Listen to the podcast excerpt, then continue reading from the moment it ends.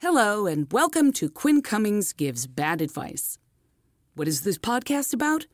It is about me, Quinn Cummings, giving bad advice. Why do you call it bad advice, Quinn? Do you want to give people bad advice? No, not at all.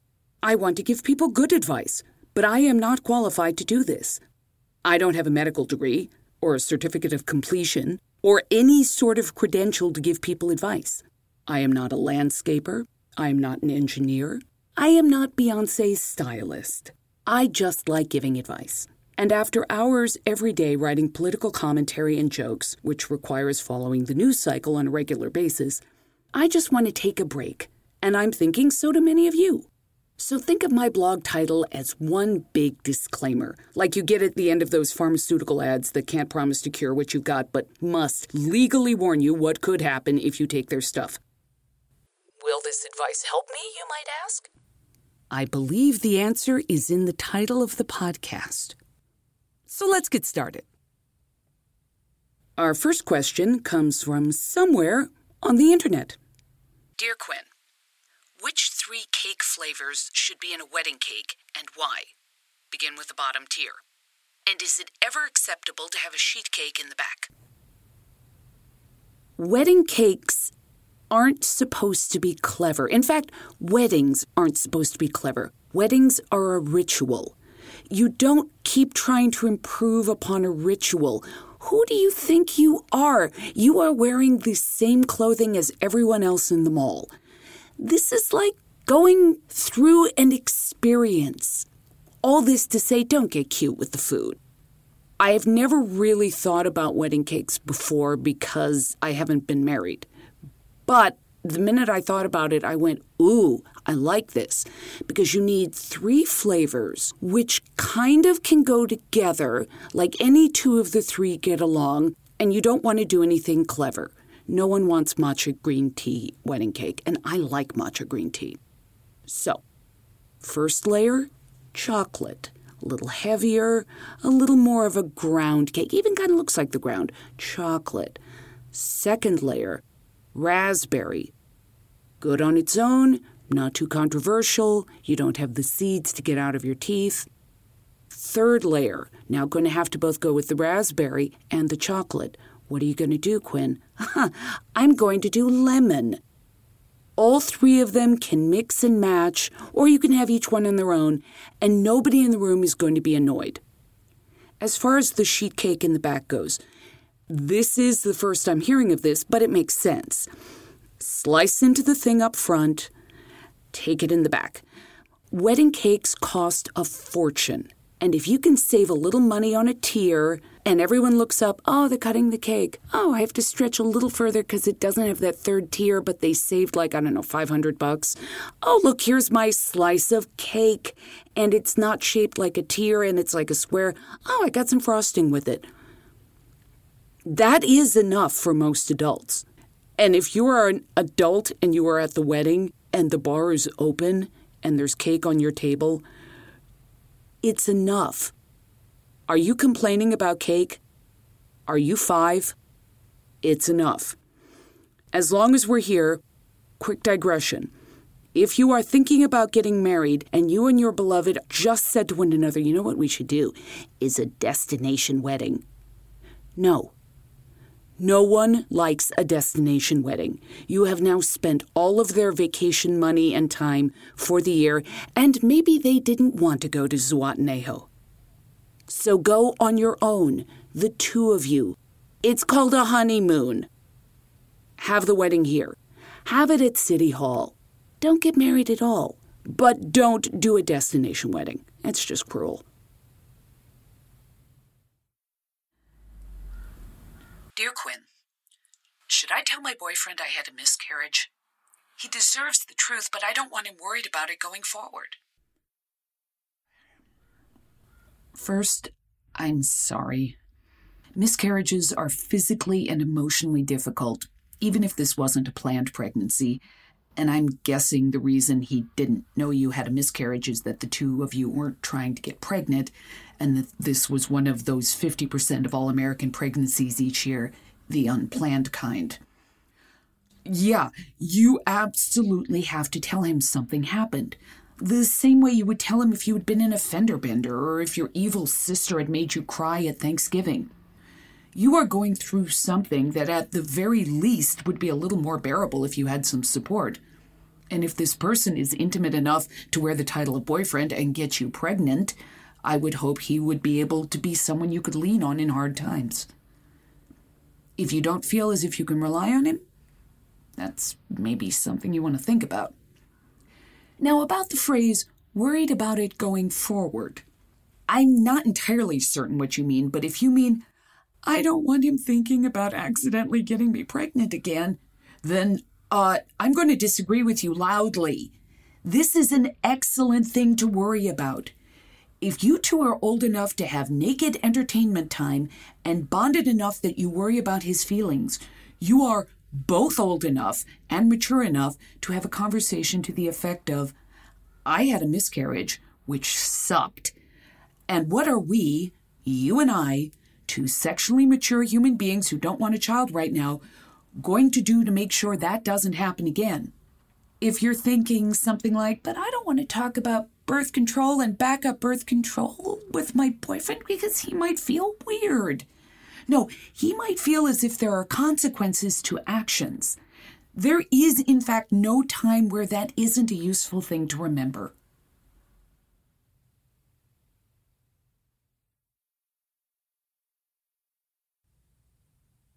Dear Quinn, I love my new boyfriend. My new boyfriend loves hockey. I do not care about hockey.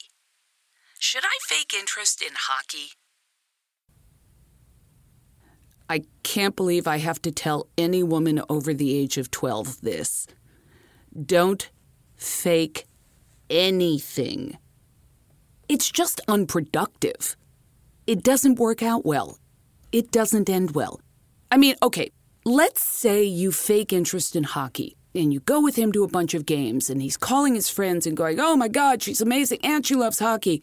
And you he gives you hockey paraphernalia for christmas and then he gives you an engagement ring for christmas and then you're married and like 4 years into the marriage you're tired with the second child in your arms and you scream and I've always hated hockey Maybe there was a hockey Miss Right out there for him. Maybe there was a Mr. Right who did not care about hockey who was meant to be yours. You may not do this. Here is what you can do you can tell him the truth. I know it's shocking. You can say to him, I don't dislike hockey, I just don't really know anything about it. And then you ask him, What is it you love about hockey? People love to tell you what they love and why they love it. And he will tell you about it, and you will watch his arms gesticulate wildly, as I am doing right now, as he explains this game that he saw, or how his whole family always watched hockey together on winter nights. I'm a little unclear on hockey. But you will see what he loves. And maybe through that, you can learn to appreciate hockey. But he deserves to hear you say, eh, I'm not going to spend a weekend in Quebec for a game, but maybe you go with him to a game and then you do some walking around and look at architecture later on. Maybe it's a trade off. But you definitely cannot fake it. Ever.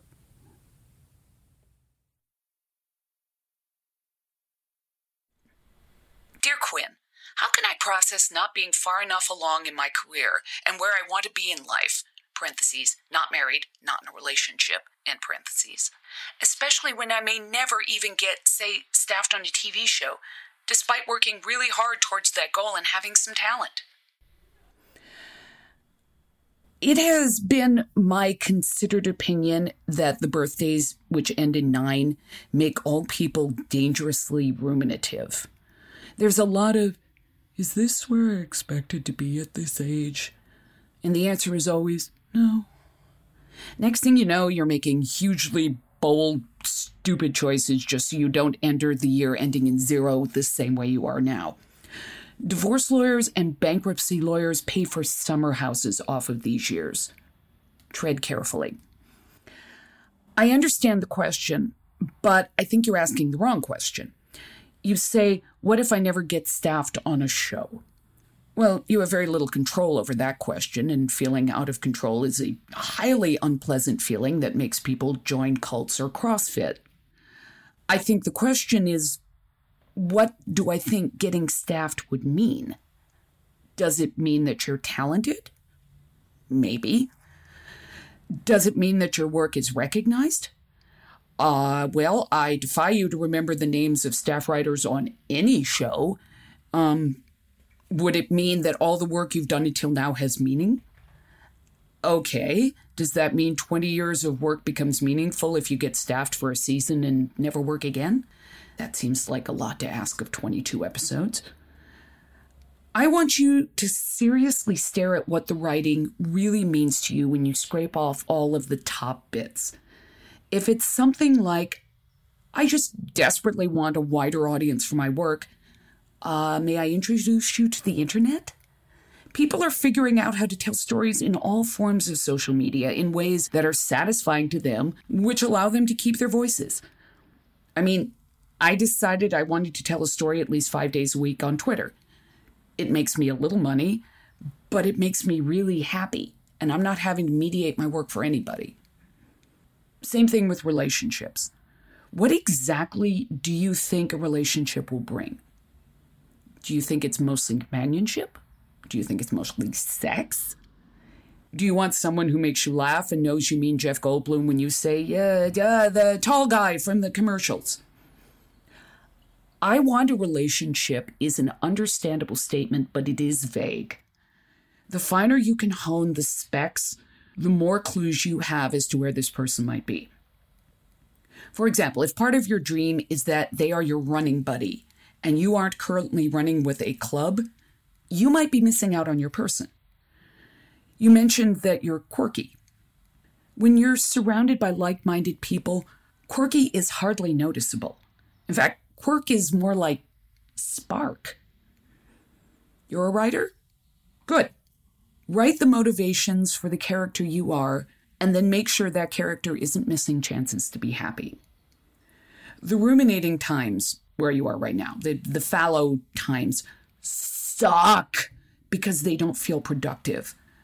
But remember that the phrase know thyself is at least 2,500 years old this is our work as human beings. Take this time, as maddening as it is, to figure out exactly who you are and how you can get where it is you want to go.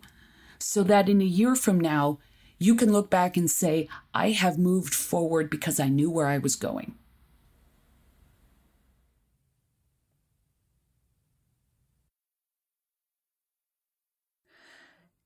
I'm a 52 year old perimenopausal lawyer. No kids, long term relationship. And while I think the body positivity movement is amazing, I am not happy in my body. And one, I don't love exercise. And two, I have the metabolism of a corpse. What would you say to me that might unlock the motivation to put down that cookie and go take a walk?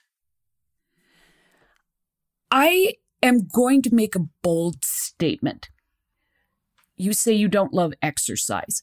Exercise is a wide, wide category. That would be like saying you don't like food. I mean, I frequently say that food bores me, but what I mean is most food bores me, and I would live on burritos and tomatillo salsa for the rest of my life. Even in the thing that doesn't interest me, I find something which interests me. At the moment, you don't have motivation to put down the cookie.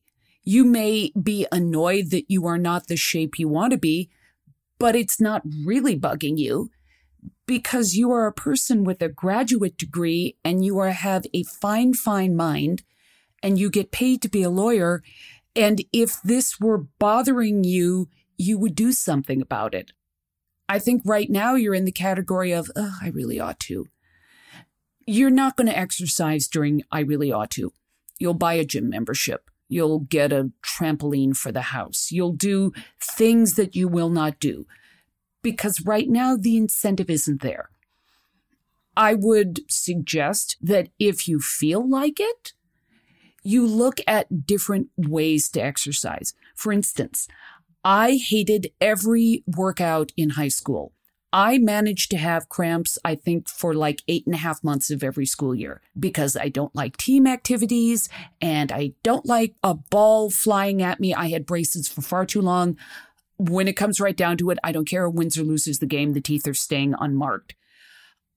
But I come to find out as an adult that I like fussy little exercise things I do by myself.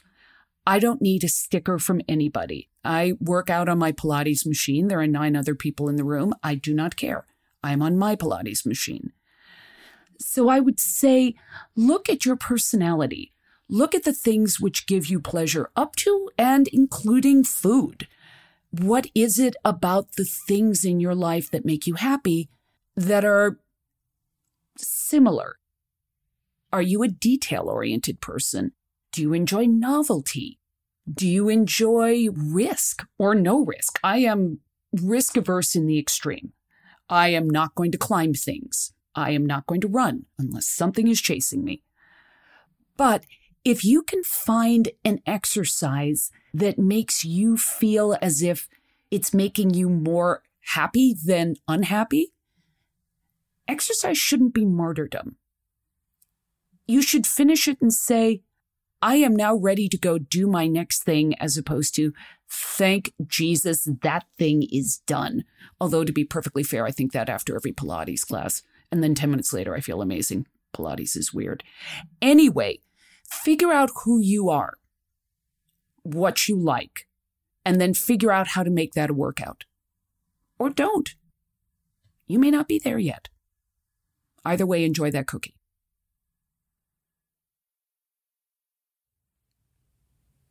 Dear Quinn, any suggestions for how to handle a teenager?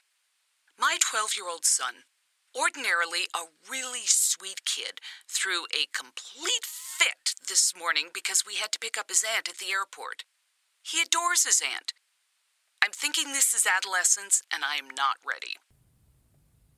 Oh, this was adolescence, all right. Your readiness is immaterial. It's coming. For complex biological reasons, adolescents naturally sleep later into the morning than any other group of humans, and this includes vampires. For the next eight years, if it's before noon and he's awake, at least 17% of his brain will be dedicated to self pity that such pain as his can exist in a civilized world. Second, you know it's an adolescent thing because it's like the first time your then two year old son threw himself on the floor in the kitchen because you had cut his sandwiches exactly the way he had asked you to. You think now, as you thought then, what are you doing? You are making no sense. At least then you could console yourself by thinking, this human being is incapable of making sense or not defecating in his pants. Now you are confronted with someone almost as tall as yourself, someone who can use big words, make surprisingly sophisticated jokes, and was great company when you went to see the latest Avengers movie, and now he's lost his damn mind. You understood this was coming, but what the hell? First of all, I recommend a book that isn't coming out until September, which I know is a rotten thing to do, but oh well. It's called Wildhood, and it's about the adolescent behavior in other animals and why our teenagers do what they do, for better or worse. It's fascinating and it's comforting. His brain is literally changing shape, preparing him to no longer be under your care. Imagine his brain as a, a, house, which has served him well until now, but for it to continue to work for his growing family, he has to add a second floor and a hand dug swimming pool while still living on the job site. Some days you get a sense of how great the new house will be. Some days you see how great the old house was. Some days the septic tank explodes. None of this has anything to do with you. You are not the builder. You are not the architect. You are certainly not the homeowner. You are the neighbor observing. When he is taking your head off about a reasonable rule you have laid down, or he's ruining a family weekend in San Francisco by sulking on the Golden Gate Bridge because you won't let him play a video game in the hotel room, it's hard not to take it personally, but it's not personal. Try, whenever possible, to observe it and not engage with it, if for no other reason than two people losing their minds at the same time is less than completely productive. So you're saying I have to put up with his rudeness? No, no, you do not. His metaphorical septic tank is exploding, but he doesn't get to drain it into your house. Unless you have a sense that he genuinely cannot control his responses, you have every right to expect not to be yelled at, talked to in a contemptuous tone, or held hostage to his mood. If it gets like that, treat it as you would have treated a tantrum when he was two. Make sure he's someplace safe, tell him you are available for conversation when he has calmed down, and leave the area. If it seems that he has no control over himself and it's an ongoing problem, that's a conversation with your pediatrician. If it's garden variety adolescence, what you are teaching him right now is the difference between holding his feelings inside until they blow out in weird ways and knowing that people who love him will always be there to listen so long as he treats them respectfully. Think back to the idea of him building the brain house he will live in for the rest of his life. You are teaching him to put a fire extinguisher in every room. I will say this from personal experience. We had our days around here. Ooh, yeah, the kid and I, we had our days. Some of it was exactly as bad as mothers of older children are promising you. But mostly, I found my daughter interesting. I liked watching the person she became. Most days, the building of who they are becoming is a fascinating endeavor. I predict you will enjoy being the neighbor. Yeah, I think that's about enough bad advice for today. And remember, I can't give bad advice unless you ask for it. You can always find me on Twitter at Quinncy, Q U I N N C Y, and ask your question there. Or you can always post a question to qcbad.com.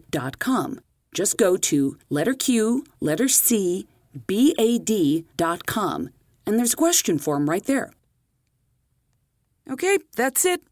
See you next time.